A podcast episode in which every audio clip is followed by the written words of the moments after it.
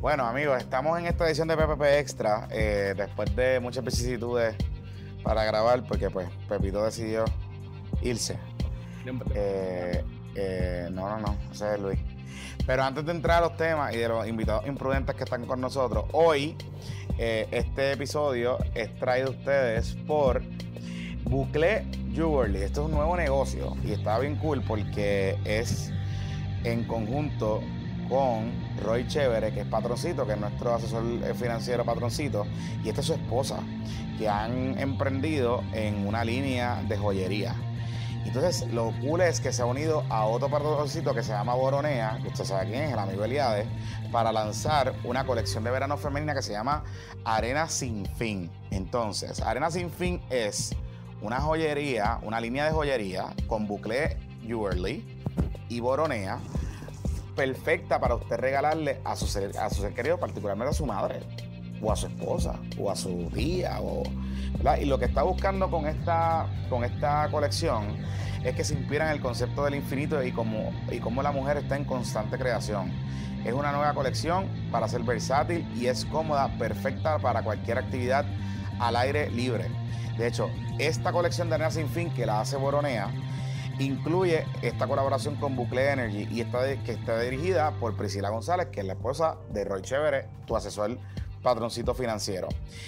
Lo cool de Bucle Jewelry es que son piezas únicas, son diseños únicos que usted va a regalar y usted no va a encontrar por ahí, porque ellas se las diseñan y tienen una línea bien brutal y usted lo que va a hacer es que va a buscarla por Instagram y usted está viendo algunas imágenes de, la joyería. Así que si usted está buscando un regalo distinto, algo bien bonito, apoyar un negocio local de una mujer empresaria y emprendedora y que está apostando a la creación de piezas modernas y bien interesantes, Bucle, Bucle Jewelry con Boronea y esta colección de arena sin fin que van a estar lanzando ahora en el verano. Es una combinación de ropa y joyería y usted esos son los regalos de madre que tienen que buscar. Regalos de madre que tienen que buscar, buenos, bonitos y con un mensaje único, pues los va a encontrar en Eliade, eh, allí con Boronea y con Bucle Jewelry. Así que yo les voy a poner en los show notes las imágenes, el Instagram, para que usted vea lo que ella hace, que son unas cosas brutales. Es a base de perlas y se ve espectacular y son diseños únicos y exclusivos. Así que ya lo saben, Bucle Jewelry es el presentador de este episodio y hoy estoy con estos dos imprudentes que son patroncitos. Ellos son patroncitos, llevan con nosotros ya un tiempito, ¿verdad? Desde que empezamos, como tal. Así, así. Este, así que está el licenciado Mangostita. Saludos. Y Bartender, que ahora es empresario también. Bueno, tú eres empresario, pero. No es patroncito, así que no lo anuncias hasta que sea patroncito. Exacto, no vamos a tirar. No vamos a tirar. Eso no, se eso, eso, no va. Para carajo. Ah. Para carajo. Pero. Vamos para México. No van para México, no. Eso es parte de lo que. del precio. del precio, para carajo, para carajo.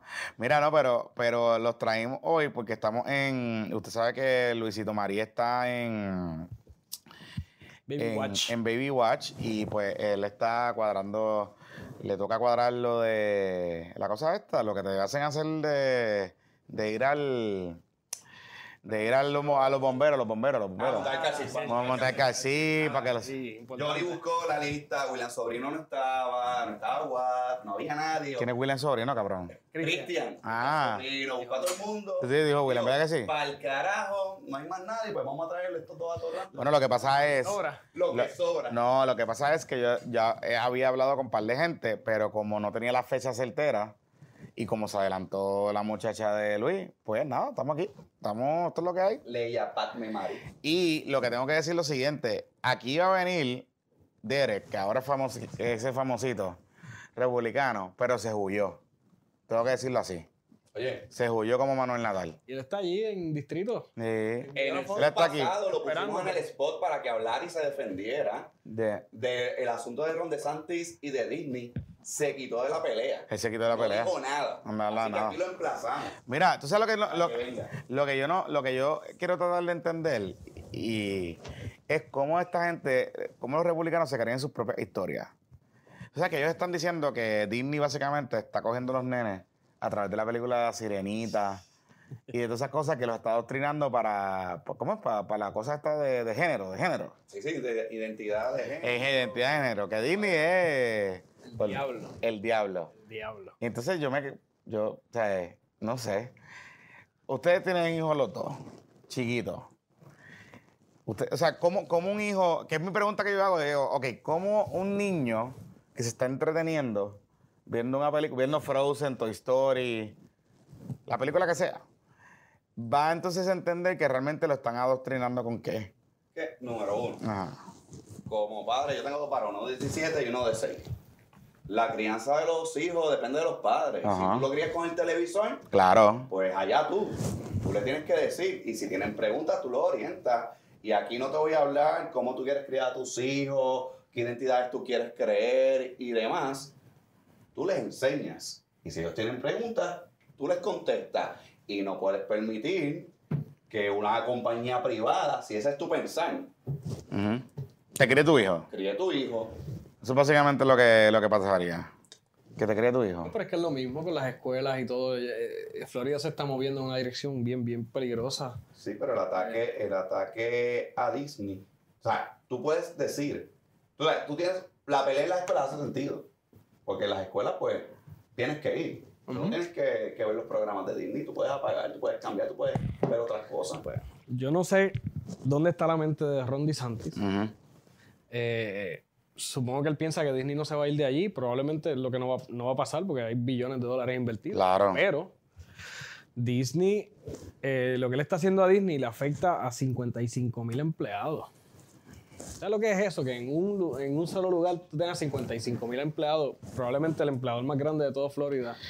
No, no solo eso, que, que Disney básicamente está, eh, o sea, hace eh, una inversión, que es este distrito allí, que ellos invierten básicamente y mantienen todo lo que está ocurriendo allí, que el, que el estado de la Florida no tiene que gastar Nada. nada, Ellos tienen hasta su hospital ahí dentro. todo. No solo eso, que fuera de, si no fuese por Disney, Orlando y todas esas áreas de, de la Florida, en- que es la Florida Central, no se hubiesen desarrollado de la manera que se desarrollaron. O sea, no estamos hablando solamente de 55 mil personas. Estamos hablando de, de miles de personas y familias que viven allí. Airbnb, este, familias que tienen inversiones, obviamente están los millonarios que... Estamos que hablando de cientos de millones de dólares en turismo solamente y todo lo que eso alimenta. Porque Sí. si tú vas a Disney, vas a Universal, vas a los restaurantes, te vas por International Drive por ahí a beber y a comer, Mm. todo es parte. Yo creo que una- un error táctico, Mm. táctico de Santi es cuando tú atacas a Disney, estás atacando a todas las empresas que están con Disney, o sea, estás atacando a todos esos miembros de la junta de directores que están en Mastercard, en CBS, Ujú. en Nike. Métanse a ver quiénes son los miembros de la junta de directores y están atacando a un enemigo muy poderoso que tiene Mucho la más cartera poderoso de abogados para pagar los abogados más caros que con, pueda traer la cartera para darle la pelita a De Santi y esa es bien chévere. Y yo creo que el Tribunal Supremo, que es republicano, Ajá. será muy republicano y los republicanos que defienden el billete. Claro, y no es solo eso, no es solo eso, que hay algo importante aquí que, que también nosotros tenemos que empezar a entender. Y es el tema que, o sea, es yo no quiero decir que imposible, porque yo he leído un montón de teorías bien locas de los republicanos, como que hay estados que están invitando a Disney a que se vayan para allá. eh, es la yo- teoría de Willy. eh, ajá, yo vi. que, Disney no se va a ve- pasar. que Disney a ir para Texas. Ajá, Sale no más barato pelear con DeSantis y ganarle que mover toda esa- exacto. Le sale más barato esperar a que DeSantis se vaya de Florida. Claro.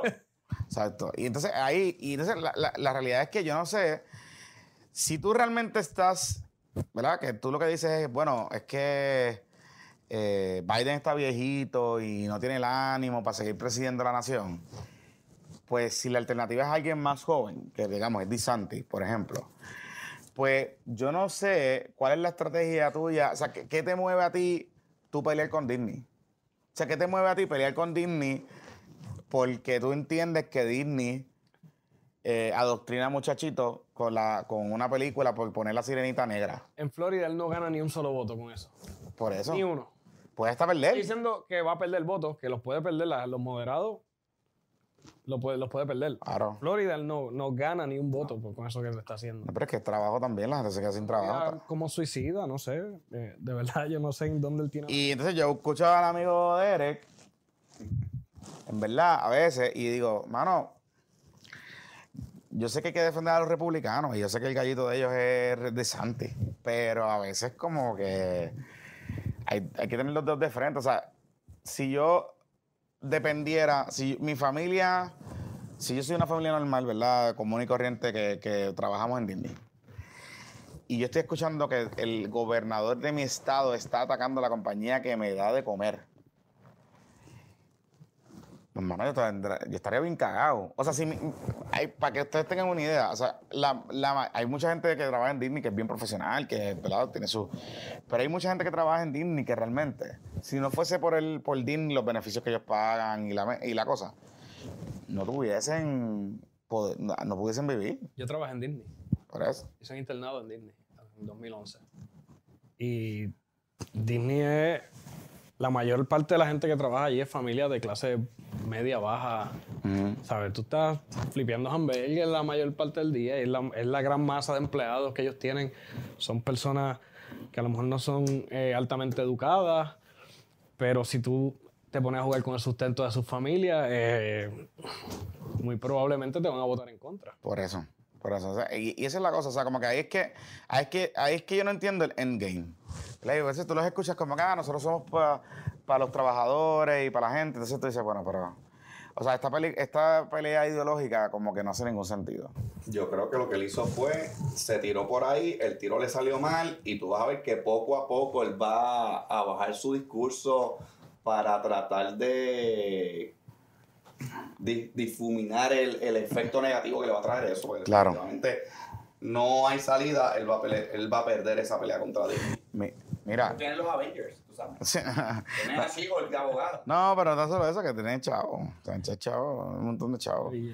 Mira, este, vamos a temas de Puerto Rico. Eh, hoy yo creo que el tema principal, estamos grabando Marte, el tema principal que, que ha generado mucha atención es el tema este de las expresiones que hizo el licenciado Morán, eh, el pájaro Morán, y que es socio o ex socio de la representante Nogales en un bufete legal que ellos tenían juntos. Aparentemente eran pareja también, o fueron pareja, o son pareja, no sé. Eh, y me ha llamado mucho la atención porque el ataque fue dirigido a mofarse, más allá de Carmelo Río y qué sé yo, a mofarse Néstor Lupre. Él dice que ahora que están sacando los animales del zoológico, que debieron eh, hacer un espacio en una jaula para llevarse a Néstor Lupre y a Carmelo Río. Este, ¿verdad? Para allá. Y la gente, yo he leído como que la gente diciendo, ay, eso no es racista, lo que quiso decir es que son unos animales. Miren, señores, la mayoría, el, el- el prejuicio eh, a los negros, particularmente en Estados Unidos, siempre se le dicen que son salvajes. El, derivado de, su, de, de- la base del, racismo es que eh, el, el hombre negro, la mujer negra, por sus facciones físicas, sus rasgos físicos, por ser unas, unas personas grandes, este, voluptuosas, eh, por distintas dinámicas de no entender el lenguaje o porque son sometidos a abusos que reaccionan de la manera que reaccionan, pues en Estados Unidos siempre se ha creado toda esta dinámica de discriminar o encarcelar o, o tratar como salvajes a las personas negras. Entonces, que tú vengas a decir que eso no es un ataque racista, pues mano, está cabrón. Y que más que venga de un abogado. Pero a mí lo que me llama la atención es que Mariana Nogales no dice un carajo. O sea, el día de hoy, ah, todavía a la hora que estamos grabando por la noche, ella no ha dicho nada. Yo creo que por instrucciones de su abogado, ella está restringida de cualquier utilizar medios sociales. Pero es que no, pero es que ella, pero es que ella habló. Ella eh, le dijo a unos locos ahí de corrección que la atacaron hoy, sacó un tweet, pero no habló de esto. ¿Pero en qué, en qué le qué gana Mariana tocando el tema? Lo que pasa es que Cortar de raíz. Cortar de raíz. asunto. Vamos a. vamos, yo estoy Sí. contigo. Es racismo. Sí, Quien sí, sí, definitivamente lo es. La esclavitud se dio porque se consideraban a las personas negras que no eran personas. Se les trataba como cosas que eran menos que personas. Y que definitivamente los comentarios son racistas. Ujú. Punto. Y este, a mí me gustaron mucho las expresiones de Anaín Malacén. Sí, sí, sí, sí. Yo creo que ella, ella lo definió porque hay que entender que el racismo en Puerto Rico no es igual al racismo de Estados Unidos. Exacto. Este, y aquí se da unos matices que están bien engranados en, en nuestra sociedad. No, tal vez no hay el miedo de que una persona negra salga a la calle y un policía le mete un tiro como en Estados Unidos. Pero sí lo vemos en el chistecito, en el comentario, en las frases que a veces decimos que pueden salir muy natural porque llevamos cientos de años, décadas, en esa cultura y hemos, es- y hemos estado desaprendiendo esas- Exacto. esas más maneras de referirnos a otras personas. ok, pero mi, mi punto eh, en cuanto a qué gana Mariana Nogales es que Mariana Nogales tiene problemas mucho más grandes y más serios que tener que salir a decir fulano es un, Pero- es, un- es un racista. Pero ella más- puede, ella puede mascar chiqui. Y la- a la vez. Ella puede trabajar lo de su caso y puede asumir una postura sobre esto. Oye, si lo hubiese hecho a tiempo, hasta ganar par de Hershey Points. Claro, pero no sé, ella, ella tiene que reaccionar. O sea, esto no es una persona que ella no conozca. Bueno, ya se le pasó el tiempo. No, no, por eso, y, y- y esto no es una persona que ella no conozca, esta es una persona que es su compañero de bufete. Sé que tuvieron una relación, aparentemente tuvieron una relación personal. Eh, ¿verdad? No es que eso. Pero, lo- eh, pero es alguien del partido. O sea, uno ve fotos y uno entra a las redes sociales y ve a esta persona tan cercano como un par de meses atrás, que era de los que iba a los campamentos con Marianita Nogales. ¿Y quién más se ha expresado del partido? Solamente Manuel Natal. Y Ana Irma. Y Ana Irma. Solamente Manuel Natal y Ana Irma. Y que yo puedo, y que ahora, porque Manuel Natal básicamente es el Doberman de, de Mariana. Ese Sí. es su trabajo, ese es su trabajo. Bueno, pero qué bueno, qué bueno que por lo menos dos personas están asumiendo una defensa, el resto del mundo pues están Bueno, pero comportándose como los partidos tradicionales. Exacto. Muchas gracias. Exacto, como, como, el, eh, como el partidismo corrupto, como diría José Javier Lama. Es que hay una guerrita ahí entre ellos dos porque Néstor está también dolido porque Claro. el trato no ha sido el mismo, pero las circunstancias tampoco han sido las mismas. Sí, pero yo creo que al- al- yo creo que el partido, honestamente, nadie obligó al partido a tratar el tema de Néstor como lo trataron. ¿Me entiendes? O sea, como que ese es la, o sea, aquí el problema con, con este, con este tema es que nadie le dijo al partido, tienes que sacar a Néstor de la manera que sacaste a Néstor, o forzarlo de la manera que lo sacaste. Y ya tú estableciste la vara. Yo puedo, yo, yo, te yo, yo puedo entender que las circunstancias pueden ser distintas. Yo lo puedo entender. Y, pero recuerda que en aquel momento tampoco fue una decisión muy tajante. Fue que fue building up a moverse a que él renunciara, porque tampoco fue una determinación, no, que te Pero sacamos. recuerden algo. Hay que- hay que recordarse de cómo ocurrió. Espérate, espérate. Tampoco Ne- Néstor, Ne- Néstor Duprey no era un funcionario electo. Néstor Duprey era un candidato en ese entonces. Está bien, pero no importa. Pero no importa. Pero, eh, La- el- pues es peor. No es lo mismo. No es Pero el es, pero es peor, con más razón. Con más razón. O sea, hay una expresión de Manuel Natal después. Él tiene una actividad en esos días o en ese momento que le preguntan sobre la disciplina que él va a tener en el partido. Y una de las cosas que él dice es: aquí eh, hace algo que se desvíe de nuestra agenda urgente o que aparente desviarse de nuestra agenda urgente, de corrupción, de no sé qué carajo, y vas para afuera. Yo no estoy diciendo que aquí hay que sacar a Mariana Nogales eh, cuando la investigación del FEI. Yo no estoy diciendo tampoco que aquí hay que sacar a Mariana Nogales eh, cuando se hizo referido a la Comisión de Ética. Yo lo que estoy planteando es que en el caso de Néstor Duprey, con una alegación, porque aquí no, aquí no hubo una querella, recordemos, aquí no hubo una querella, aquí no hubo un proceso investigativo, aquí no salió eh, más allá del video y de la porque porque mucha gente habla del video de lo que dice la señora en el video. Pero cuando uno lee las expresiones en aquel entonces, ella no dice, ella insinúa que Néstor la, eh, la maltrataba o que la escondía o lo que sea. Pues es una disputa doméstica. ¿verdad? Es una disputa que tiene que ver con una situación de pareja que puede ser seria, pero es una situación de pareja. O sea, en ningún momento dado, a menos que ellos tuviesen otra información, pero en ningún momento dado nosotros supimos si Néstor le pegó, si Néstor la, la maltrataba emocional. O sea, se llegan a esas conclusiones por, por los elementos que se tenían.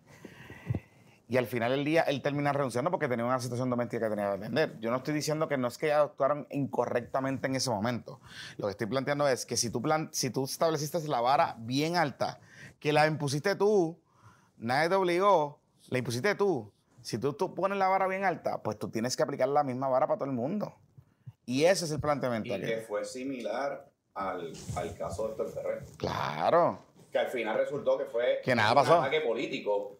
Y él tuvo la interés de decir, no, espérate, esto es un asunto que afecta mi carrera política, Exacto. afecta el interés del partido, así que yo prefiero quitarme, que es una cualidad que Mariana- políticos en Puerto Rico. Claro. Mariana debería renunciar y no porque sea culpable o inocente, porque eso yo no lo sé, pero Mariana tiene que renunciar porque, número uno, se tiene que concentrar En su en defensa. una defensa. Número dos, este, eh, eh, ella puede, se concentra en la defensa y, y en año y medio está corriendo de nuevo y gana de nuevo.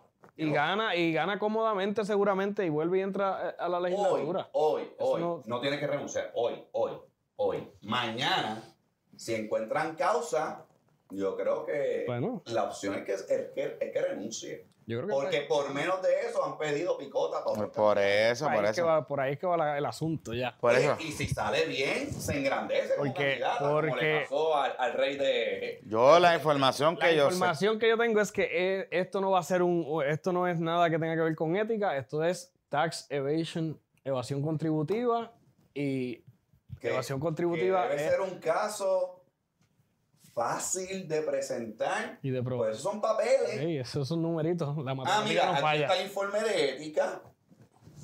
Aquí está el autorreferido. El autorreferido. de la representante y si hay asuntos contributivos, pues mire, aquí están las planillas de la compañía o las planillas de ella, según sea la acusación.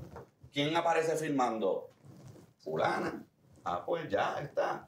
Pero el fake, como han dicho muchas veces aquí, tiene un excelente récord de perder casos, así que De todo perder, Pero es importante- también. sí, yo pero- no, yo no dudo que sean las dos cosas. Pero es importante algo aquí, entender algo importante sobre este caso. Y es lo que nosotros venimos anticipando aquí. Los delitos son bien serios. O sea, si es, si se confirma la información que mucha gente tiene y que yo he venido explicando un poco por dónde va la cosa. Estamos hablando de un esquema, aparentemente, de un esquema que incluye las compañías donde Mariana Nogales era tesorera con su mamá, que incluye evasión contributiva, tanto de taxes de, de como de taxes del Departamento de Hacienda. Y no estamos hablando de 50 mil pesos. Aparentemente es de millones largos. Si eso es así, yo no estoy diciendo, vuelvo, yo no estoy diciendo que la evidencia contra Mariana sea fuerte. Yo creo que no. Y les puedo anticipar que no. Que yo creo que va a encontrar causa, muy probablemente sí, y les voy a explicar por qué. Desde que, los desde que el, el Departamento de Hacienda estaba llevando casos de evasión contributiva contra gente, Crisagrón, el otro, el otro, el otro, los tribunales han empezado a ver con recelo lo que está pasando. Y un poco eh, se han puesto más estrictos en que la prueba que le presenta el Estado tiene mucha más certeza, particularmente en estos casos de reforma de, de evasión contributiva. Así que yo pensaría que si en efecto es así la situación, que mm, el miércoles por la mañana, cuando se radiquen esos casos, en regla 6 se le pueden encontrar causa en contra la representante. Que se pueda sostener el caso en un juicio, no sé. No sé, estamos en una etapa temprana. Ahora, ¿ustedes creen que si se encuentra causa la representante debe renunciar? Sí. O sea, y ahí no hay break. Sí. O sea, no es que no haya break, es que le afecta más al partido de lo que gana. Entonces ella puede volver a correr. Eh, Ven el caso y ella puede volver a correr. En seis meses se puede volver a tirar y ya y corre y gana. O sea, y entonces ahí tiene un caso para decir, ¿vieron? Que es persecución política. Aquí está la evidencia, mira. Está persiguiendo, pam, pam, pam, pam, pam. El movimiento Victoria Ciudadana ha hecho todo su imaginario en que ellos son diferentes a los demás partidos. Que ellos tienen unos estándares para sus candidatos y para su política. La hora, la hora del amplia. La hora del kit. oye, populares gona popular y PNP gona PNP. A ver, puesto para el Si le kit. pasara a un PNP o a un popular, Ellos estarían ellos gritando. continúan corriendo. Claro. Para mí eso como cualquier otro día. Ah, pero a mí me vendieron que ellos eran diferentes. Así que, o eres diferente o bienvenido al tripartidismo. Con mucho gusto lo recibimos. Sí, no, pero es verdad, es verdad. Hay un punto ahí, o sea, yo honestamente no veo cómo, cómo la, la representante Nogales no, no tenga que renunciar. O sea, si mañana se le encuentra causa, honestamente. Y yo, a mí me parece que Ana Irma Rivera Lacen, la manera en que ella está eh, manejando la situación, en las expresiones parcas que ha hecho, me da la impresión que ella sabe eh, o sabe mucho o de lo poco que sabe puede pensar que esto es serio. Oye, Y que no se confundan, será un, un crimen, una alegación de un crimen de asuntos económicos. Pero esta habla, habla de la fibra moral de la persona. Engañó para obtener lucro personal. Pero allá. o para facilitar el lucro personal. Ahora sí, ahora sí la, está- está- Sí. la convicción la, la bajaste ahora mismo. No, estoy hablando de la fibra. Ok, ok, de la ok, persona. En base al carácter, porque decimos, ah, eso fue. Ah, ¿quién, quién, quién no, ¿quién no miente en la planilla? Por eso usted miente en la planilla, usted tiene un problema de carácter moral. Punto. Eh, se ponen nerviosos aquí. No, Uy, es que- No, pero- Paquito, es que- Paquito, no veas esto. Tuvimos una conversación de esto hace poco y, y Pero es que, o sea, el que no tiene dinga tiene mandinga, especialmente en Puerto Rico, donde aquí se vende, aquí la gente vende pasteles, vende limber, Ella vende. fungía como secretaria corporativa de la corporación. Yo he sido secretaria corporativa de la corporación. tú fui- has firmado planillas Yo- de la corporación Yo he firmado planillas. y has visto las planillas. Claro, yo. O sea, las Ah, has- claro, claro. Este, he tenido que hacer afidable, lo firma el, CFO usualmente. Este, pero es como, o sea, si tú me pones un papel al frente mío, es como, tú estás seguro, porque si me meten preso te vas detrás de, detrás de mí. Entonces, Igual cuando yo le pongo un papel a un ejecutivo con los que yo trabajo, me dicen, ¿tú estás seguro que eso está correcto?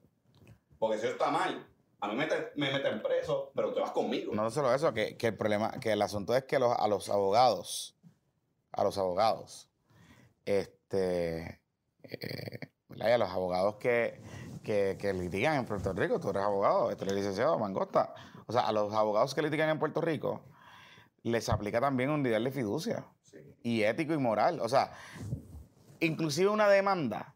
Mire lo que le pasó al secretario del DACO. El secretario del DACO radica una demanda eh, por varias razones. Él radicó varias demandas. Y en una de ellas el tribunal le dijo, esta demanda es frívola. Y lo sancionan. Y le meten par de una multa de 5 mil pesos. Esa situación es la que hoy lo está evitando que lo confirmen como secretario del DACO. Pero les puso una situación ética. O sea, un abogado tiene, cuando hablamos de vara más alta, un abogado tiene una vara aún más alta que el resto de la sociedad. De hecho, así se ha reconocido en casos que se han llevado al Tribunal Supremo sobre el tema ético y sobre el tema de la, de la disciplina profesional. Oye, los comentarios Sí. del licenciado este lo exponen. Exacto. a Que le radica una sanción ética. Claro. Puede que no prospere porque no está en el ámbito de la, de la profesión legal. Pero, Pero una podría- pero pero una- no lo exime. Por una reprimendita le pueden y enviar. pudiese venir una reprimenda si el tribunal Sí, eh, sí. Eh, joder, por joder, eso. Tú sabes. Sí, sí, sí, sí, sí. O sea, y eso es lo que les digo. Y volvemos. Recuerde, Victoria Ciudadana vende pureza moral. ¿verdad? Vende un, su brand, su marca como partido es pureza, ¿verdad? Que, que nosotros estamos aquí y el resto de los plebeyos que están en otros partidos, ustedes son unos cafres, ustedes son unos brutos y, y unos corruptos. Y que nosotros somos la gente pulcra. Si mañana esos delitos son contra la integridad pública, la contra robarle, recuerde, no pagar contribuciones, robarle dinero a nosotros, a todos los que pagamos contribuciones. Correcto. Vea, literalmente, si usted no paga contribuciones, desde no pagar el IBU, no pagar su contribución que le toca, no pagar el CRIM, no pagar eh, todas esas cosas. ¿Y Telibu?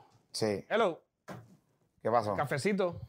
¿Pero tú le pediste café, fue? No, no, pero Sí, a ver, recordándole. Él no tiene que pagar ahora su, su plan de paz. ¿Pero tú le pagaste, tú le pagaste el café, fue? ¿Tú le- Recordándole, no, pero conozco gente que sí. Y ¿Ah, sí? eso era, mira, 25 por la librita de café. ¿Y el café, 8 pesos de envío y manda. y el vendió café, todo, vendió todo. el café, el café es bueno? No lo he probado.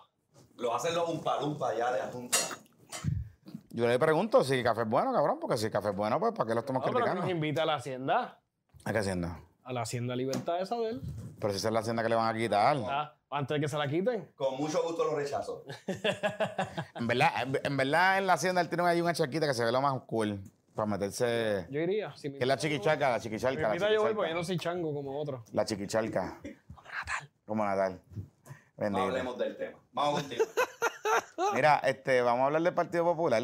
Este. ¿Cómo ven esto? Tú que eres como un popular desafecto. Yo soy un popular desafecto. Ajá. Yo he aportado al partido, he aportado a candidatos, pero estoy triste. Mira, ¿Por para qué? venir para acá, para venir aquí, me mamé 15 minutos de jugando pelotadura de los de los Ay, había debate. Eso. ¿eh? Había debate hoy.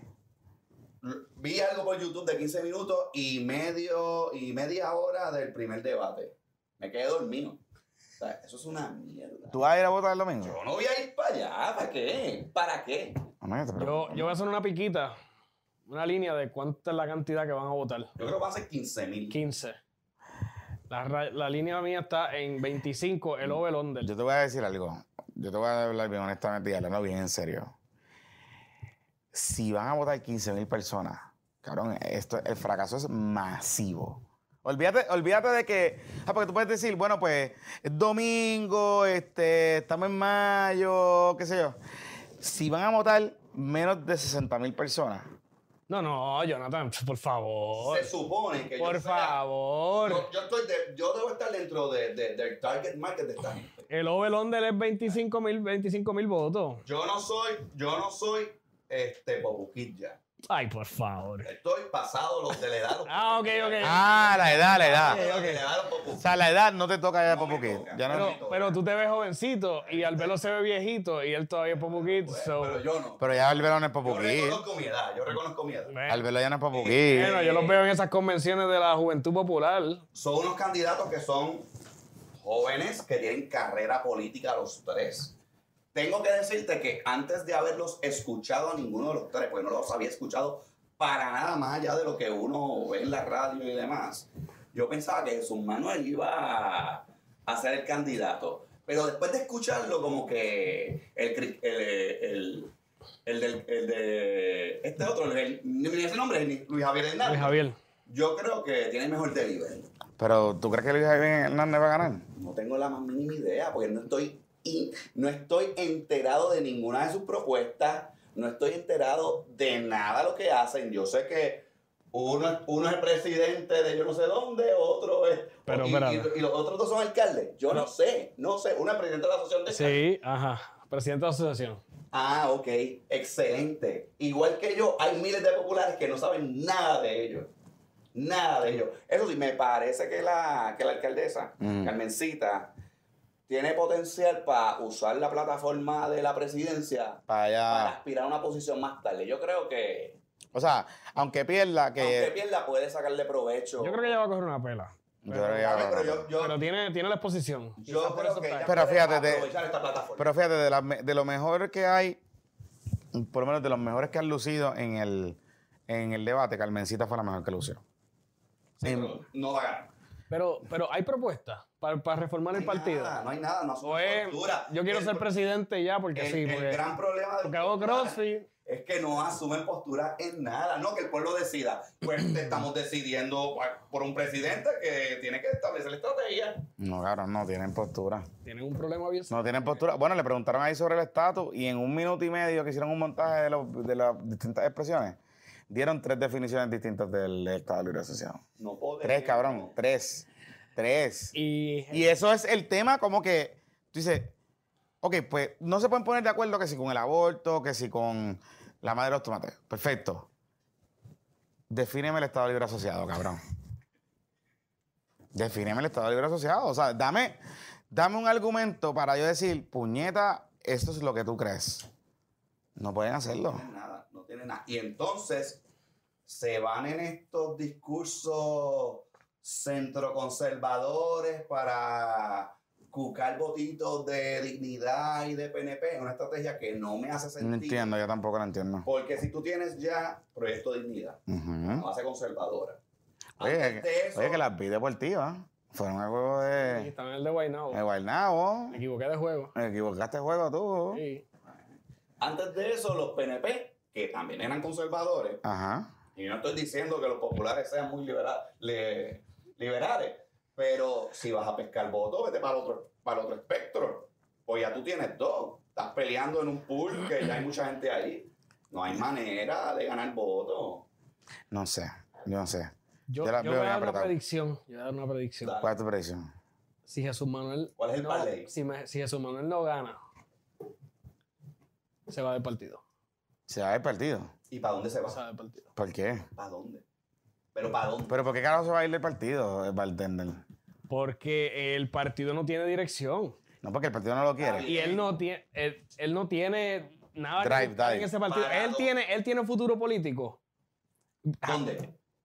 Fuera de ese partido, él ¿Dónde? tiene en, en Victoria. No creo. No creo. Claro que sí, sí. Lo más, lo más, la, la sed más grande que tiene Victoria ahora mismo es candidatos con, re- con reconocimiento, que la gente sepa Sí. quiénes Ah, bueno, si, si No Mariana los renuncia, tiene. puede, ahí hay un... No los tienen. Un espacio. No, que va. No sé. Yo no no lo veo sé. ahí. Yo no lo veo ahí. Yo sí. Yo, no veo- yo, yo pienso que él se va a morir. Él va a morir y su carrera política va a ser ahí. En el PPD. Bueno, Y va a seguir intentando a ver una si- predicción. Se No, va a agarrar de esa y va a seguir y va a seguir intentando y va a seguir intentando hasta que se le Cuando dé. vean los 15 mil votos de, de la elección. Ellos tres El- y el huevito tienen, yo creo que tienen futuro en posiciones en el partido. No sé tampoco. El huevito sí, porque el huevito es el nieto. Acuérdate que a, a los populares les gusta ese. Claro. Pero, pero el resto, cabrón, no sé. De verdad, honestamente, yo Pero yo no te estoy diciendo como Yo pienso que, o sea. Yo pienso, o sea, lo que te quiero decir es que yo pienso que Jesús Manuel se va a quedar en el partido. Y él va a tratar de seguir intentando ser algo grande en el partido. La decisión de Jesús Manuel no es necesariamente seguirse para otro partido. Yo creo que la decisión de Jesús Manuel es, es entender que el Partido Popular Democrático nunca va a elegir en una posición alta a un hombre negro. Esa es la realidad. ¿Y en dónde sí lo pueden elegir? Yo no creo que en Victoria Ciudadana sea. Sí, yo creo que sí. Yo no creo que en Victoria Ciudadana sea. Pero mira cómo han tratado a Pero mira cómo han tratado a Néstor, cabrón. Janet. Pero, Mira cómo han tratado. O sea, en serio. no, pero, o sea, tú no. no con alegaciones de que tú le estás Pero mira cómo- a una mujer en un cuarto Pero y, y- y que pero mira y cómo que han tratado- presidente del partido. pero hay Ana Irma que la tienen esquineada. Yo, yo pienso que Ana Irma debe ser la presidenta de ese partido y. Manuel, y Manuel Natal debería ser el candidato a San Juan y ya, porque Manuel Natal no ha hecho nada Mm. trascendental en ese partido en que tres años vaya. Por eso, sí, No, pero. trascendentalmente está defendiendo a Ariana. Sí, sí, sí, pero por eso les digo, pero, pero hablando, pero hablando, hablándoles bien claro, bien, y aquí súper honesto, en verdad. O sea, y yo se los digo bien claro. Y yo sé que este tema, hablarlo con Jesús Manuel es difícil, es, es complejo. Me pasa, o sea, hablar de un tema, decir, diablo, eh, yo sé que yo tengo, por ser negro, tengo que trabajar el doble, pero es la verdad. sí. Es la verdad. Puerto Rico es la verdad. Y más en, en- en la línea que yo estoy de comunicación, es la verdad. Y te miren con una vara distinta. Es la verdad. Esa es la realidad. Eso, es, eso, eso pasa. Y el que te diga que eso no pasa, pues en verdad vive debajo de la piedra. Vive totalmente enajenado. Sabe. Una realidad que existe aquí. Pero, dicho eso, Jesús Manuel tiene dos cosas que, bueno, tiene varias cosas que le juegan en contra. Pero hay dos cosas importantes que le juegan en contra a Jesús Manuel. La primera es que es, que es negro. Y esa es la verdad. Y la segunda es que Jesús Manuel es un chamaco que no viene de un pueblo de la zona metropolitana. Él viene de escuela pública. eh, no estudió en una universidad reconocida, o sea, estudió en una universidad interamericana, se hizo de escuela de derecho, etcétera. Pero no es un tipo que tenga un pedigrí, un, un- Sí, que no vino de Stanford. no vino a Stanford, no tiene el pedigrí que tuviesen otro. Bueno, va- vamos. Héctor Ferrer Jr., baby Héctor, aún con que mm, todavía sigue viviendo en la sombra un poco de su papá. Claro, pero porque cabrón, se llama Héctor Ferrer, ¿qué carajo voy a hacer? Se, se- se cambia el nombre, ¿qué puñeta voy a hacer? O sea, pero, pero, para hablarlo claro, o sea, yo te pudiese decir que Héctor, aún así, se ha podido, ha hecho más cosas trascendentalmente, que la gente puede decir, diablo, pues Héctor, Efectivamente. Sea, Héctor, Está creando un resumen político como debe hacer cualquier persona que aspire a crecer. Y yo no sé qué ha hecho Jesús Manuel los últimos año y medio. Nada. Bueno, a él le limpiaron la cacharra, Tatito se lo limpió. Que porque con la fuerza nueva, Tatito se lo limpió. Pero de ahí a que tú no puedas escribir un proyecto de ley que trascienda, que consigas votos, que, que sea bipartita, o sea, Todos Eh, los datos del profile que tú me diste de él, tú puedes construir una tremenda historia de crecimiento para él. Que lo lanzaría como el, el verdadero hombre de pueblo que representa el puertorriqueño. Pero entonces, aún así, yo no lo. nada. No, no, yo lo veo struggling con esa, misma- con esa historia. O sea, con, con esa narrativa de, de- de- de que realmente él es el chamaco. El Que- underdog. Mano, hasta No, no. que le sacaba jugo a eso. No, no, por eso, pero que no, olvídate del underdog, que él es el tipo, que él es el tipo que puede venir. O sea, si el partido, si, si una de las críticas principales que se le ha hecho al partido es que el partido ha perdido su norte, ¿verdad? Que el pan, tierra, libertad, ya no es pan, ni tierra, ni libertad. Y que eh, se ha distanciado de la gente. Pues yo pienso que de los tres candidatos, o sea, Luis Javier, este, Carmencita y Jesús Manuel, Jesús Manuel es el, el que más tiene una historia, o sea, una narrativa, un- una historia, un cuento que es verdad, que pudiese vender allá afuera de convencer a la gente de que este chamaco viene con otra mentalidad. Claro. Que viene de otro, de otro. O sea, porque si tú ves a Luis Javier y lo comparas con cual. Luis Javier se parece a la mayoría de los presidentes que. el él es Charlie. alcalde tradicional del partido que Sí. tiene su maquinaria y corre. Pero entonces tú tienes, pero para tú hacer eso y tú contar esa historia, tú tienes que double down en tu historia. Tú tienes que decir, yo vengo de aquí, esto es lo que yo he hecho, a mí me gusta el reggaetón, me gustan las Jordan, me gusta. O sea, ese tipo de dinámica, Y estar en, en jugando. no, que va a requerir, y que, y que va a requerir, En Villa Nevada jugando no, y que va a requerir, no, no, pero en serio, y va a requerir, este, aceptar que a lo mejor esa narrativa no va a pegar con mucha gente. Es verdad, pero si pega con otra gente. Y tú tienes que, que tú no le- nadie le va a caer bien a todo el mundo. Tú Por tienes que eso. para tu corillo y si tu corillo es, la- es el, el votante joven. Mira, yo, yo no soy, yo no pertenezco a ningún partido, pero de los menos que pertenezco es al Popular y al PNP, de los menos. Y yo siempre he pensado que el futuro del Partido Popular era este, este muchacho. ¿Quién? Pero Jesús. Jesús Manuel. Porque es, es una persona inteligente, ah, tiene, tiene un resumen que no es político, que él viene de, de- de ser eh, de- del DACO, ¿no? Con, con García Padilla. Pero no veo movimiento, no veo movimiento, no veo ganas de hacer nada. Veo ganas de salir en televisión y ga- ganarme una posición porque sí, porque me paré en televisión y dije dos o tres estupideces. Tú puedes y- y tener el resumen más lindo del mundo, pero si no llegas a la entrevista, no te contratan. Verdad. Eso es muy cierto. Eso es muy cierto. Esa es la realidad. Y, y- y ahí es que está el problema. Y es que este problema, y honestamente, creo que ha sido el gran fallo de Jesús Manuel. De su cam- de su de- O sea, en esta campaña, me parece que ese ha sido el gran fallo. Que él no ha podido encauzar un mensaje que genera tensión. Porque él, o sea, los atributos que él tiene y el recognition factor lo tiene. O sea, es un legislador por acumulación, lleva varios años ya. Este, es un chamaco que cae bastante bien, tampoco es que. Pero en esta contienda yo no sé qué era lo que estaba pasando, no sé cuál era el. Lo poco que yo escuché, yo no, yo no lo no me convenció. Sí, no, y pues. Y pues, esa es la cosa. Voy a hacer la pausa, pero cuando regresemos, vamos a hablar un poco también. Eh, quiero hablar de los, de los, de los planes médicos. Y quiero también hablar, Qué emboscada te han tirado a ti aquí. No, estamos ready, estamos ready. eh, y quiero también hablar de, de par de cositas, de par de cositas que han pasado esta semana. Este, porque pues, así es la vida. La vida es complicada y en el trópico, pues es, tropical. Bueno, este próximo segmento es traído a ustedes, de hecho, antes de, de seguir con los próximos invitados eh, de nuestros patrocitos pymes, los invito a que usted entre a Instagram y va a buscar Bucle Jewelry. Esto se escribe B-O-U-C-L-E Jewelry. Y lo va a encontrar en su página de Instagram para que usted vea las joyas que crea esta eh, patroncita que se une con nosotros, que está eh, lanzando esta línea de joyería y que, tiene una, y que tiene una integración ahora con Boronea también, que su línea va a estar disponible en las tiendas de Boronea, en los paseos y en el Hotel Fairmont allá en el Hotel San Juan. Así que eh, la línea Arena Sin Fin pues se va a deleitar con esta eh, creación de Bucle Jewelry. Búsquela, búsquela en Instagram, que de verdad que le va a encantar. Pero también, eh, usted sabe que el estrés de la vida y del corazón y de las cosas afecta o puede afectar la intimidad y sus relaciones sexuales. Pero eh, si usted quiere poner las cosas un poquito entretenidas y creativas, pues tiene que ir a capela.love. Capela.love es una tienda de eh, juguetes y cositas y herramientas sexuales para usted poner la cosa interesante en su cuarto.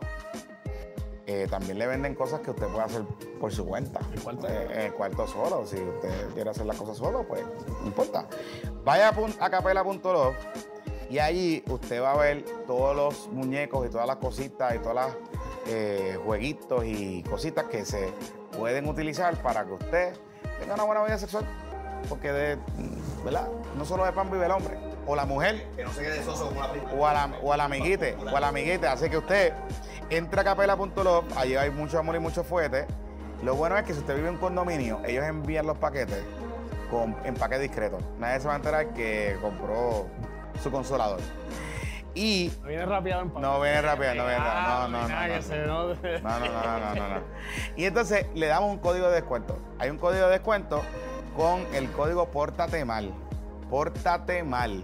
Le van a dar un 15% de descuento en su primera compra de capela.lo. También este PPP eh, o este segmento es a ustedes por la Superfarmacia Isla Verde. Esa es mi farmacia, esa es la farmacia de, eh, Brenda Cruz, la doctora Brenda Cruz, que también es patroncita aquí con el Contralor y los Pachecos.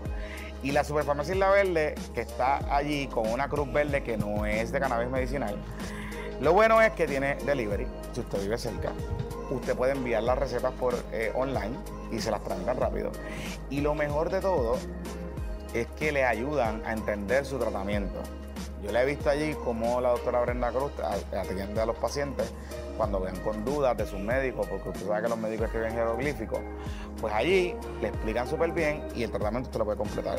Así que vaya a la superfarmacia Isla Verde, eh, que tiene una amplia variedad. También venden unas cositas porque tienen como un supermercadito allí que si usted quiere ir para la playa, se puede comprar sus cositas y brinca para la playa allí en Isla Verde. Y también este segmento es traído a ustedes por JM Accesorios. JM Accesorios son los líderes, líderes en tinte, en stickers de titeraje, pero también en proteger los cristales de su vehículo. Si usted tiene un carro, que es un carro, ahí siempre dañando la grabación, a la verdad que Bartender está cabrón, pero si usted tiene un carro caro, o un carro que usted le tiene mucho cariño, y usted quiere que evitar que le guayen el carro cuando le estén montando el tinte, usted va a ir a JM Accesorios. ¿Por qué? Porque ellos utilizan eh, cortan el tinte en una máquina y le montan el tinte ya cortado. Usted va a otros sitios por ahí, que ahora están en los moles, por ejemplo, y le cortan el tinte en el cristal y eso lo expone a su carro a que le vayan el carro. A mí me pasó una vez y está bien cabrón. Así que si usted quiere evitar eso, vaya a JM Accessories que también venden cositas como Jordan, stickers, cosas personalizadas que usted puede hacer por su carro para, ¿verdad? para que se vea súper bien el carro. Y también venden otras cosas, lavadora, un montón de cosas. Ellos están ubicados en Canóvanas. Es bien fácil llegar cogiendo la ruta 66 y los puede llamar al 787-649-7867 o al 787-239-0090. Y usted puede entrar a su Instagram y Facebook como JM Accesorios PR. JM Accesorios PR, ahí va a poder ver las creaciones que tienen en su catálogo de cositas en Canovana. Bueno, este, ya en los minutos finales que nos quedan, yo quería hablar con ustedes de par de cosas. En el bizcochito Rework que sacan estos días, incluí una notificación que hizo pública, que hizo Triple S, de una pérdida bastante sustancial. Estamos hablando de, ciento, de sobre 130 millones de dólares en una de las líneas de negocio específicamente, que eso fue lo que me llamó la atención, que son las líneas de negocio relacionadas a Medicare. Eh, que Medicare lo paga el gobierno federal. Y pues los planes en Puerto Rico esencialmente los administran, ¿no? Los, beneficios. Así que llama la atención. Lo que he escuchado por ahí es que Triple S parece que está en venta de nuevo. Eh, o que pudiese estar en venta, pero que también hay preocupación en el mercado privado, porque cualquier, cualquier salida de alguna aseguradora del mercado privado, el mercado privado es, digamos, usted paga su plan médico, su patrón no se lo paga, o alguna manera que no sea de beneficio del gobierno, Medicaid, eh, reforma, lo que sea, pues Triple S sigue siendo uno de los jugadores más importantes en ese mercado comercial. Y pues una salida como esa puede provocar eh, pues, que afecte beneficios, etcétera. Entonces yo veo lo de los médicos en estos días por ahí, que están otra vez en el Yori Party, en el Yori Party Tour, y me llama la atención porque lo que me dicen estos números es que hay un problema estructural, o por lo menos en alguna de ellas, porque las demás no es que están perdiendo chavos, pero están tight, están tight. Así que yo no veo una manera posible de aumentar las primas, como nos han vendido. Yo no sé cómo ustedes, cómo lo ven ustedes. Este, eso es la línea Medicare. Sí. Así que la línea comercial, la línea comercial de, de Triple S es la más grande del mercado en Puerto Rico. Este, eso súmale que recientemente Humana anunció que se va a quitar de la línea comercial y se va a enfocar a, Medicare. Eso ya ha creado un movimiento de grupos entre, entre, entre ellos. Entre compañías eh, disclaimer, yo ah. trabajo para una aseguradora competidora de Triple S, trabajé por Triple, en Triple S por 15 años, así que, que, conozco la industria. Este, no me considero experto en ella, pero para que ah, aquí, aquí no escondemos nuestro, nuestro trabajo. exacto, exacto, exacto. Tenemos divulgación, así que usted coja lo que yo quiera decir con el bias que, que usted entienda. Este, hay que recordar también que los seguros, al igual que los bancos, son instituciones financieras. Este, y las inversiones por línea de negocio pueden mantenerse por línea de negocio. Yo no, yo no estoy diciendo que esa sea la situación de, de Triple S, pero en la medida en que las inversiones se han afectado, y ustedes han visto en Estados Unidos, el ejemplo, han habido ya tres bancos en Estados Unidos que, que han sido este, básicamente cerrados por, por, por el DIC este, pues ha afectado las inversiones en instituciones financieras en Puerto Rico, incluyendo los seguros. Así que eso ha impactado la industria. Así que han habido pérdidas a nivel de inversiones en la industria. Esa es información que usted puede ir a la página del, del comisionado de seguros y ver los informes este, y anuales de, de, cada asegurador. Usted puede hacer ese análisis. este, nosotros en la compañía se hace ese, ese análisis y Triple S históricamente ha sido en los últimos años ha sido una compañía que ha generado su ganancia principal con el movimiento de sus inversiones porque la competencia de atraer membresía y clientes está bien, bien fuerte. Muy fuerte.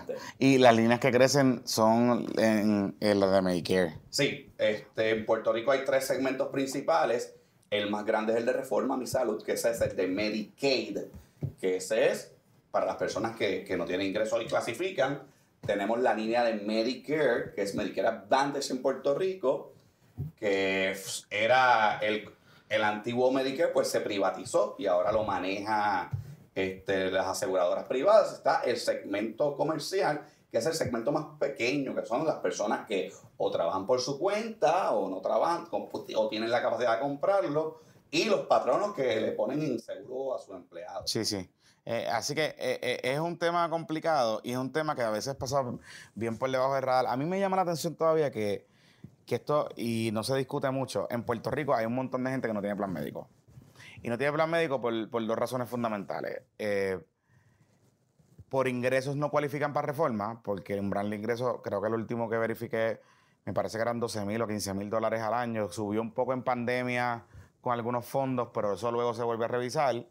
Eh, y se incluyó, ¿verdad? En pandemia, cuando con CARES y un montón de cosas, se amplió bastante y básicamente todo el mundo estaba cubierto. O sea, aquí todo el mundo podía acceder cubierta a través de, Medicaid. Pero ya luego se ha ido ajustando. Y Puerto Rico no ha corregido el problema que tiene y se ha ido acumulando de que en el sector comercial, la línea comercial, que es lo que decía Mangostita, eh, patronos, por la situación económica de Puerto Rico, han venido reduciendo sustancialmente sus beneficios eh, digamos, desde quitar el plan médico hasta este, eh, capear la aportación que hacen. Mira, yo te voy a dar 100 pesos nada más y tú tienes que resolver. Y para muchas familias en Puerto Rico eh, se le hace bien cuesta arriba poder costear un plan médico. O sea, un plan médico debe estar familiar por ahí, debe estar en 400 pesos mensuales, 300 pesos mensuales, dependiendo un poquito más, ¿verdad? Dependiendo la, la situación que, que, que, usted, que usted atraviesa o su familia tenga. Así que si usted no está en un grupo donde su patrono le cubre o le aporta sustancialmente gran parte o por lo menos le cubre su parte y le aporta sustancialmente una cubierta para su, familia, hay mucha gente que no puede costear un plan médico. Y estamos hablando, no es que mucha gente son 50 mil personas, estamos hablando, se estima que ese número debe estar rondando entre los 350 mil a casi 450 mil personas, que eso es un montón de gente.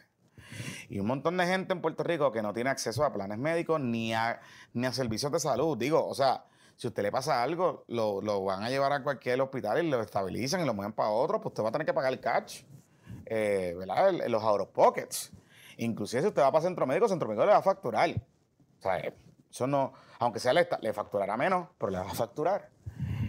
Entonces, yo no sé si con toda esta discusión de los proveedores estamos bypaseando este tema de cómo atender y cómo generar algo. Yo sé que en algún momento dado se discutió eh, esencialmente, y creo que se le llegó a presentar al, gobierno federal, de que como Puerto Rico recibe los fondos de Medicaid, eh, en bloque, esencialmente el gobierno de Puerto Rico podía establecer los, los criterios de elegibilidad. Entonces podía crear este pool grande y financiar a ciertos umbrales de ingresos similar a lo de Obamacare, a ciertos umbrales de ingresos en conjunto con el mercado comercial y que ofrecer cubiertas a familias y a personas que quizás no pueden pagar un full ¿verdad? Blast este plan de 400 pesos mensuales, pero pues, a lo mejor pueden pagar los 100, ¿verdad? Dentro de la reforma de salud. Y no sé en qué quedó eso. Pero tú confías que el gobierno pueda coger mm. ese bloque de dinero y administrarlo correctamente. Bueno, pero si se lo siguen dando. O sea, si, con, el aumento que le dieron a lo, en el capitation a, los médicos ahora, en, la nueva, en el nuevo contrato de Medicaid, que ahora mismo eh, Reforma de Salud es el mejor, es el mejor plan que paga a los médicos. Ahora mismo, ahora mismo en Puerto Rico, inclusive por encima de Medicare. Este, asumiendo eso, pues no, claro que no, porque se van a meter los chavos. Y obviamente el incentivo que tiene el secretario es tratar bien a los médicos porque él es dueño de, un IPA en Canóvana y todavía hay pacientes allí. O sea que él juega para él también. Y, se quiere tratar bien a los médicos. Claro. No hay que, exacto. no voy a minimizar el, problema se de, puede masticar de, la, de la tarifa de los médicos. Hay que mejorar, hay que buscar herramientas para mejorar la tarifa de los médicos. Punto. Los planes Oye, si no lo hacen, no es porque no quieran, porque tú quieres mantener a los médicos contentos y en tu red. Porque tú no quieres que, que pasen estos problemas en medio, que los planes no van a entrar los medios a defenderse, no van a entrar en esas peleas, no van a hacerlo. Y el, mm. el problema entonces no será que los planes médicos están aguantando una cantidad sustancial de dinero que deberían soltar hacia los médicos. Pues eso, eso es una falacia. Ok. Es una falacia. ¿Por qué? Porque de cada dólar que se recibe en prima, uno paga en beneficios 85 centavos. O sea, un dólar que va a los planes médicos, yo tengo que pagar, o sea, si yo fuese plan médico, tengo que usar 85 chavos en servicio. En servicio, y eso es o reembolsarle al asegurado o en pagarle la tarifa al médico. Eso está en ley en todas las líneas de negocio. En la comercial y en la de gobierno. O sea, es el cap. El, el, budget de operación de ellos es de un 15%. Exactamente. claro, como tú juegas con las inversiones y tú manejas inversiones y, los expertos de inversiones, pues tienen herramientas para maximizar ese, 15%. ese, 15%. Pero tú tienes que pagarlo y si no te gastas el 85%, tienes que devolverlo. Este, Estadísticamente ocurre que cuando hay situaciones adversas en la ciudadanía, por ejemplo, huracanes, terremotos y pandemias, la gente pues ante la emergencia tiende a no cuidar su salud y dejan de ir al médico. Y eso hace que baje lo que se dice la utilización del plan. Y en los pasados dos o tres años, en la línea comercial, se ha devuelto prima a los asegurados. Ah, en, en- en- en la proporción que no llega a ese 85%. Ya.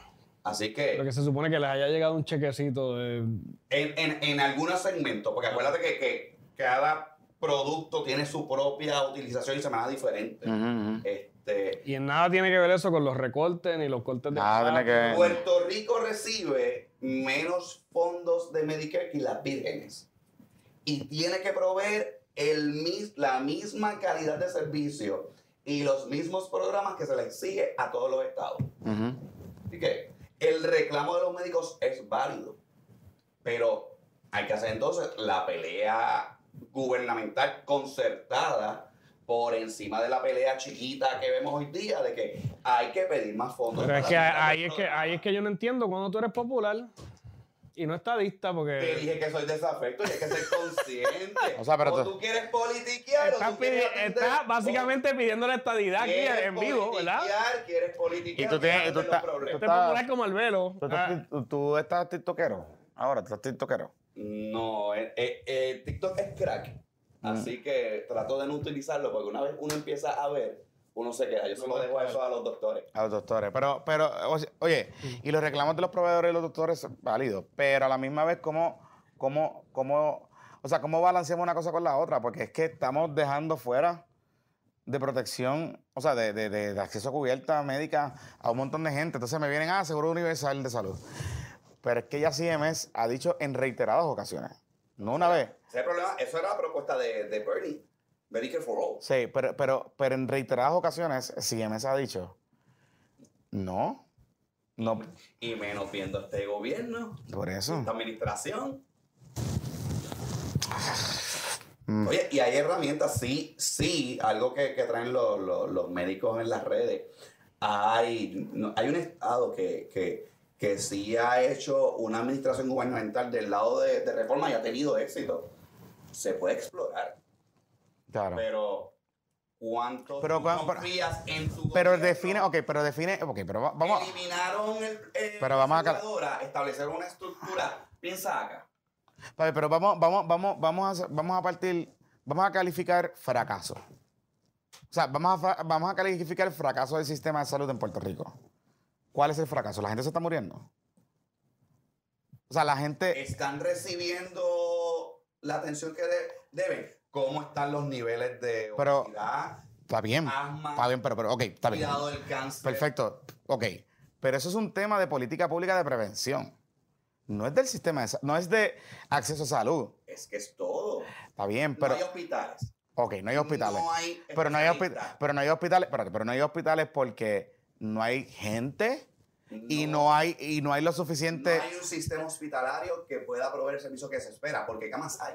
Por eso, pero no hay eh, personal, ¿por qué? Porque las universidades no están ganando personas suficientes, porque no hay gente, porque, o sea, a lo que voy con esto es, pues sí, yo quisiera sacar el ánimo de, lucro de- de los planes médicos, pero aún sacando el ánimo de lucro del sistema de salud, Pero si mi markup está en 15%. Está bien, pero, pero aún, aún diciendo, aún llevando ese markup a, a- a- Dime, dime qué agencia de gobierno tú le das un peso y te devuelves Está bien, 50 pero, pero, dime, pero, pero volvemos, volvemos, volvemos.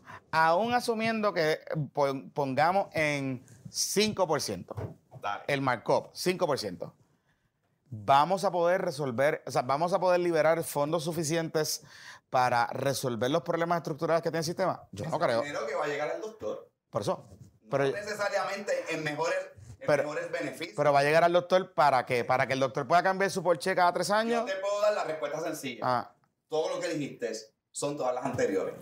Hay que verlo todo. Los profesionales que estamos Ah. educando, hay que ver el sistema que tenemos construido para proveer servicio médico a la gente, Ah. nuestras estructuras, nuestros hospitales. Estamos preparando profesionales, no solamente médicos.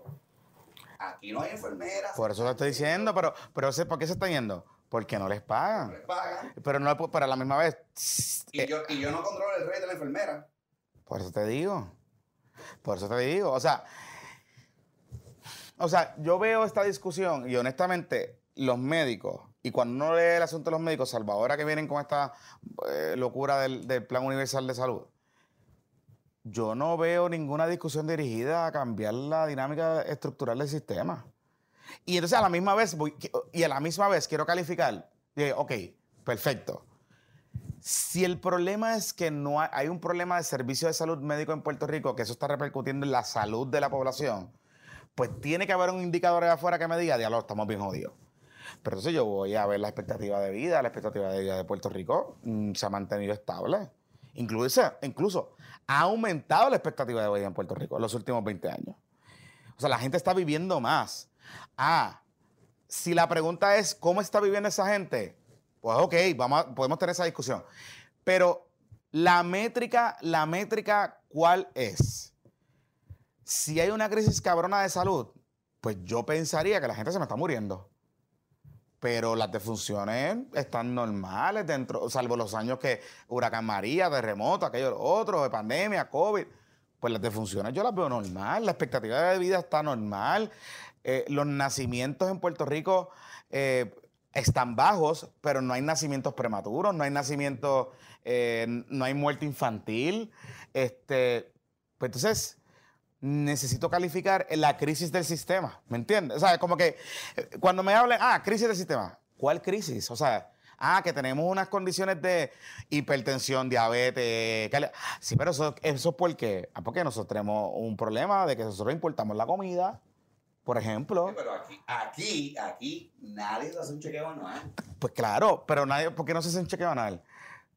El plan te lo cubre. Claro. No, no existe, no existe el- el- la propaganda ni el, ni, el- De- ni, el- ni- ni las aseguradoras están activamente En eso. dando a la gente a hacer en la eso. línea de Medicare. A mí hoy me llegó, a mí hoy me llegó, yo no vivo aquí, obviamente, y la- casi todo el mundo lo sabe. Eh, yo vivo en, en Georgia, pero a mí hoy me llegó mi notificación de que, hoy mismo, de que me toca el chequeo anual. Aquí eso no pasa. Sí, sí, sí. A nivel de la línea Medicare, sí eso pasa. Es obligado. Entonces, eso es el Health Risk Assessment. Ya. Todos los años se Tienes hace que un screening de condiciones porque hay dinero y hay programas para eso. Se te identifica cuáles son tus condiciones y se te dirige a esos programas y eso impacta la compensación que recibe el plan. Así que hay un incentivo de que yo identifique cuáles son esas condiciones en, en- en esas participantes del programa porque eso afecta los, el, el, el risk score. Y en la medida que yo puedo identificar eso, pues puedo recibir más dinero para atender esas condiciones. No, y yo, yo no sé hasta qué punto el- un- la legislatura pudiera meter la mano en esto o no, pero yo pienso que el problema principal está Ah, y- en... imagínate que el gobierno te diga que todo. No, no, no, no, no. Que ir a hacerte el Ah, no, no, no. Los Be- voy- Rodríguez no, Bebe y no todo el voy- corillo, olvídate. No voy por ahí, no voy por ahí. no te metas. No voy por ahí. Estoy habla- voy- iba a hablar específicamente del salario de las enfermeras. Porque pues las enfermeras trabajan para los hospitales públicos, pero trabajan para médicos privados. Y si nosotros le subimos el salario a las enfermeras, la calidad del servicio en los hospitales va a subir porque van a- vamos, no vamos a tener un shortage de enfermeras, no se nos van a seguir yendo. Entonces, ¿qué pasa? Los médicos, como dijo Jonathan ahorita, para cambiar el carro todos los años, o para Pero- o pa- pagar una campaña para alcalde y, y terminas cogiendo un préstamo y vas a terminar preso. Exacto. O sea, eh, We are in a strong agreement. We are in a strong agreement. No, no, pero- Ya pero- dijimos, ya, o sea, ya dijimos desde el principio que estamos claros que hay Pero que es- mejorar está bien, pero eso- pago a todos pero eso es culpa- pero eso es culpa- Pero la pregunta de, de pero eso es culpa- amplia. pero eso es culpa de- ¿Cuáles son los problemas en el sistema Pero eso es- de eso? Está bien, pero eso es. Ok, pero, pero aquí vamos a ponerla más fácil. Los problemas que tiene el sistema es por culpa de los planes médicos. O sea, el problema de voy hipertensión. a decir que no. Está bien, tú vas a decir que no, pero el problema de, el problema de hipertensión, de diabetes, de problemas cardíacos, de obesidad. lo que has dicho, el problema es que en cada esquina hay una fritanga. Sí. A empezar por ahí. ¿Me entiendes lo que te No quiero estoy decir? diciendo que eso sea malo, Lo que te quiero decir es. No, pero. eh, Y, y, y, y- y- voy a- y- y pero todos esos problemas vienen derivados de ahí. pero el problema de tratar de identificar un solo factor de qué es lo responsable, se nos olvida que estos problemas son multifactoriales. Está bien, pero está bien, pero es que aún siendo multifactoriales, con los datos vitales que recopilamos, con todos los defectos que puedan tener, los datos vitales me dicen que aún que, Puerto Rico tiene colesterol alto, hipertensión, diabetes, hay eh, cánceres particulares que se, eh, están por encima de lo que se supone que estén, el país, la expectativa de vida en el país sigue alta. O sea, la gente sigue viviendo pasando ochenta y pico de años. Achacoso. Nadie está diciendo que nada. Nadie está diciendo. Está hablando Está bien. está bien. pero volvemos, pero volvemos a lo mismo la calidad de la vida de la persona. Te cientos de, cientos de pesos mensuales en pastillas. Por eso, pero la calidad. No, no, no, no, no. Las pastillas que tú te metes son diferentes. No, pero la calidad de vida. Está bien, pero te, metes en, y en suplementos y en pendejas, ¿eh? porque sí. Pero la calidad de vida de esas personas como llegan allí.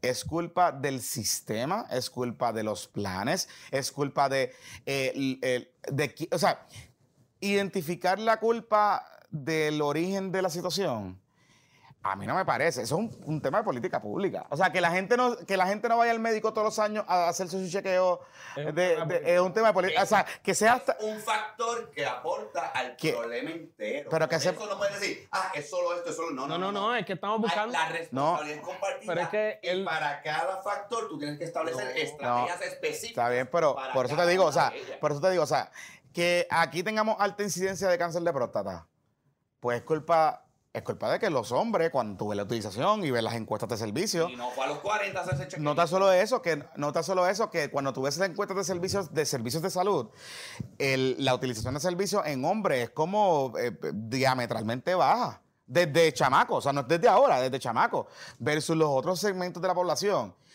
Y entonces, ¿por qué es?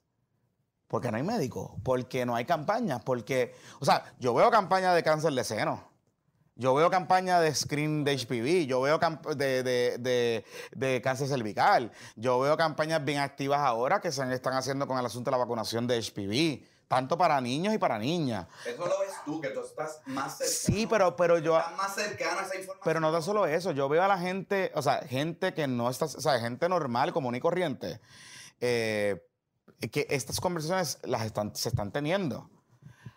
Pero aún así, cuando tú escuchas la discusión del problema del sistema de salud en Puerto Rico, hay una tú piensas que la gente, tú, literalmente, yo pienso, yo escucho a la gente hablando del sistema de salud y yo pienso que si yo voy mañana a cualquier hospital de Puerto Rico, lo que hay es un matadero.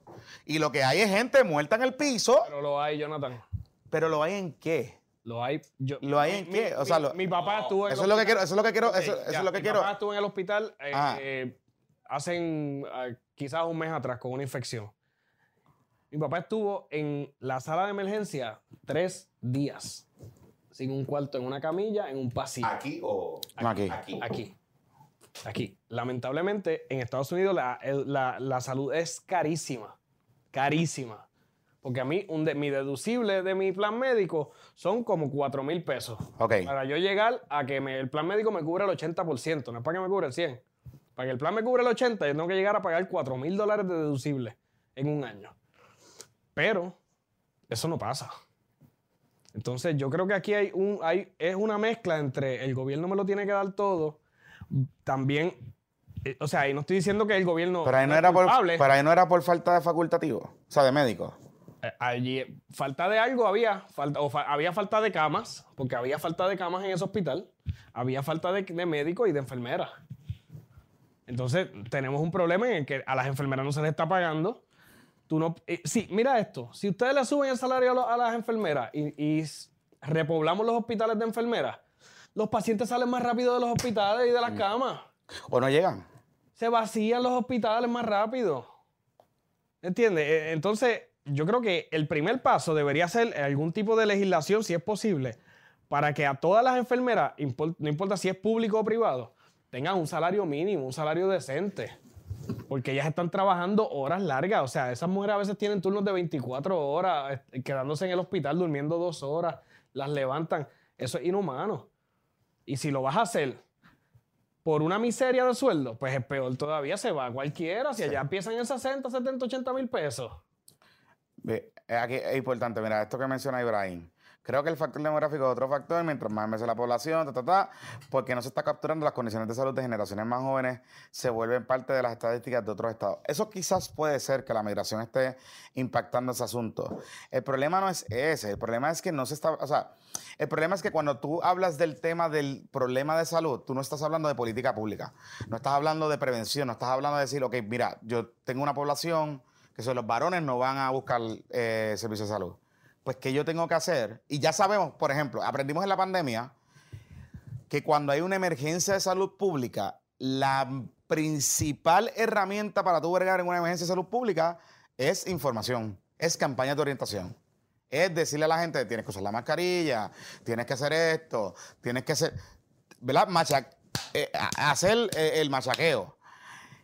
Cuando dejamos de machacar, se fueron al piso los rates de vacunación, se disparó de nuevo los contagios. Entonces, si ya tenemos esa experiencia y sabemos que Puerto Rico responde, o sea, la población en Puerto Rico responde. Si tú buscas cáncer de seno, por ejemplo, desde que comenzaron las campañas masivas de información de cáncer de seno, de screening de cáncer de seno en Puerto Rico, y que se ha machacado todo el tiempo y todos los años, eh, y tú lo comparabas con lo que pasaba antes, la detección temprana se disparó en Puerto Rico. No es que aumentó el cáncer, es que lo, hemos podido detectar con mayor anticipación y entonces pues le damos las herramientas a las mujeres para que puedan eh, curarse y, batallar contra el cáncer y bregar con eso. Y sabemos ya que, por ejemplo, qué está pasando con el cáncer de colon, que ha habido una campaña, un incremento en la información en los últimos años. La gente ha comenzado a tomar conciencia sobre este asunto y hemos visto que el aumento en cáncer de colon no es que es que aumentó el cáncer de colon, es que aumentó la detección del cáncer de colon. Entonces, si eso está pasando por separado, porque entonces no lo replicamos lo demás? Entonces, ahí es que yo me veo, por eso es que siempre hago la pregunta es, califícame la crisis del sistema. Ah, que los costos de los medicamentos están altos, eso es un problema. Eso es un problema.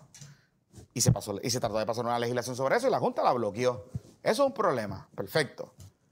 Ah, que eh, eh, hay que mejorarle las condiciones de salario a los, empleados, a las farmacéuticas, a las eh, enfermeras y a todos los componentes del sistema. Eso es un problema. Se ha tratado de pasar legislación y se ha quedado en nada porque se cabildea y se bloquea.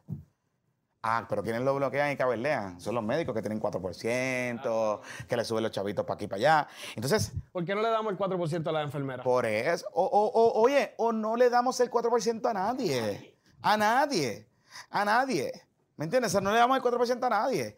Porque volvemos a lo mismo. Estás atendiendo un problema de. Facilítales el entrar en la práctica. También. Está bien, pero Aquí para abrir la oficina. Es una mila. pero, pero está bien, perfecto. Resolvemos eso. Vamos a bajar la hipertensión, vamos a bajar la diabetes, vamos a bajar la obesidad. No sé. ¿Me entiendes lo que te quiero decir? O sea, porque no es un so, porque no tú no puedes decir, ah, es culpa de esto, es culpa. No, no. Exacto. esto es esto y es esto. Y para cada componente, la solución no es única. Exacto. Ah, tiene que haber un liderato gubernamental en conjunto con los demás componentes, es decir, esta es la dirección que queremos. No es la solución, es la dirección. No hay dirección en un país que no tiene dirección de qué yo quiero hacer para atender la salud del puertorriqueño. Bueno, me voy a ver porque quiero ver los Knicks. Dale. Nos vemos. Quiero decir algo. Dime, ¿qué pasó? ¿Qué pasó? ¿Cuál es tu problema? Quiero hablar de Ponce. Ah, ay, ay, ay, ay. ¿Qué pasó?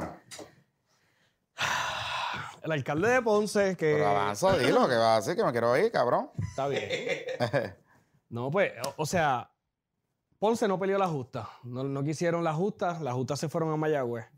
En Ponce están cerrando los negocios, porque los negocios en Ponce viven de las justas todos los años. Ese es su, su viernes negro, es la justa. Y ya he visto, he visto posts eh, de, comerciantes, tristemente, teniendo que cerrar, teniendo que eh, vender sus negocios, poner las llaves de sus negocios en venta, a ver si alguien los compra, porque como está la situación política en Ponce ahora mismo, no hay quien los compre. Alcalde, renuncie. Dale contexto a la Renuncie. ¿Cuándo eran las justas este año? El, el fin pasado, ¿no? el fin de semana pasado se fueron para Mayagüez, que sí, muy bueno que en Mayagüez eh, la actividad económica, pero Mayagüez no necesita la actividad económica de la justa, porque Mayagüez tiene que 10, 12 mil estudiantes allí jugueando todos los miércoles y todos los jueves. Cuando en Ponce lo que tienen es una interamericana y una católica con ni una, ni una tercera parte de eso. No sé, pero pues la, la, primera dama se refirió a la justa como Sodoma y Gomorra, pero la información que tenemos es que Sodoma y Gomorra es la casa del alcalde. So. No sé, vamos a dejarlo ahí. Que la fuerza lo acompañe, se me cuida. Pues, por eso te busca problemas. Que la fuerza lo acompañe, se me cuida, muchachos. Bye, bye, bye.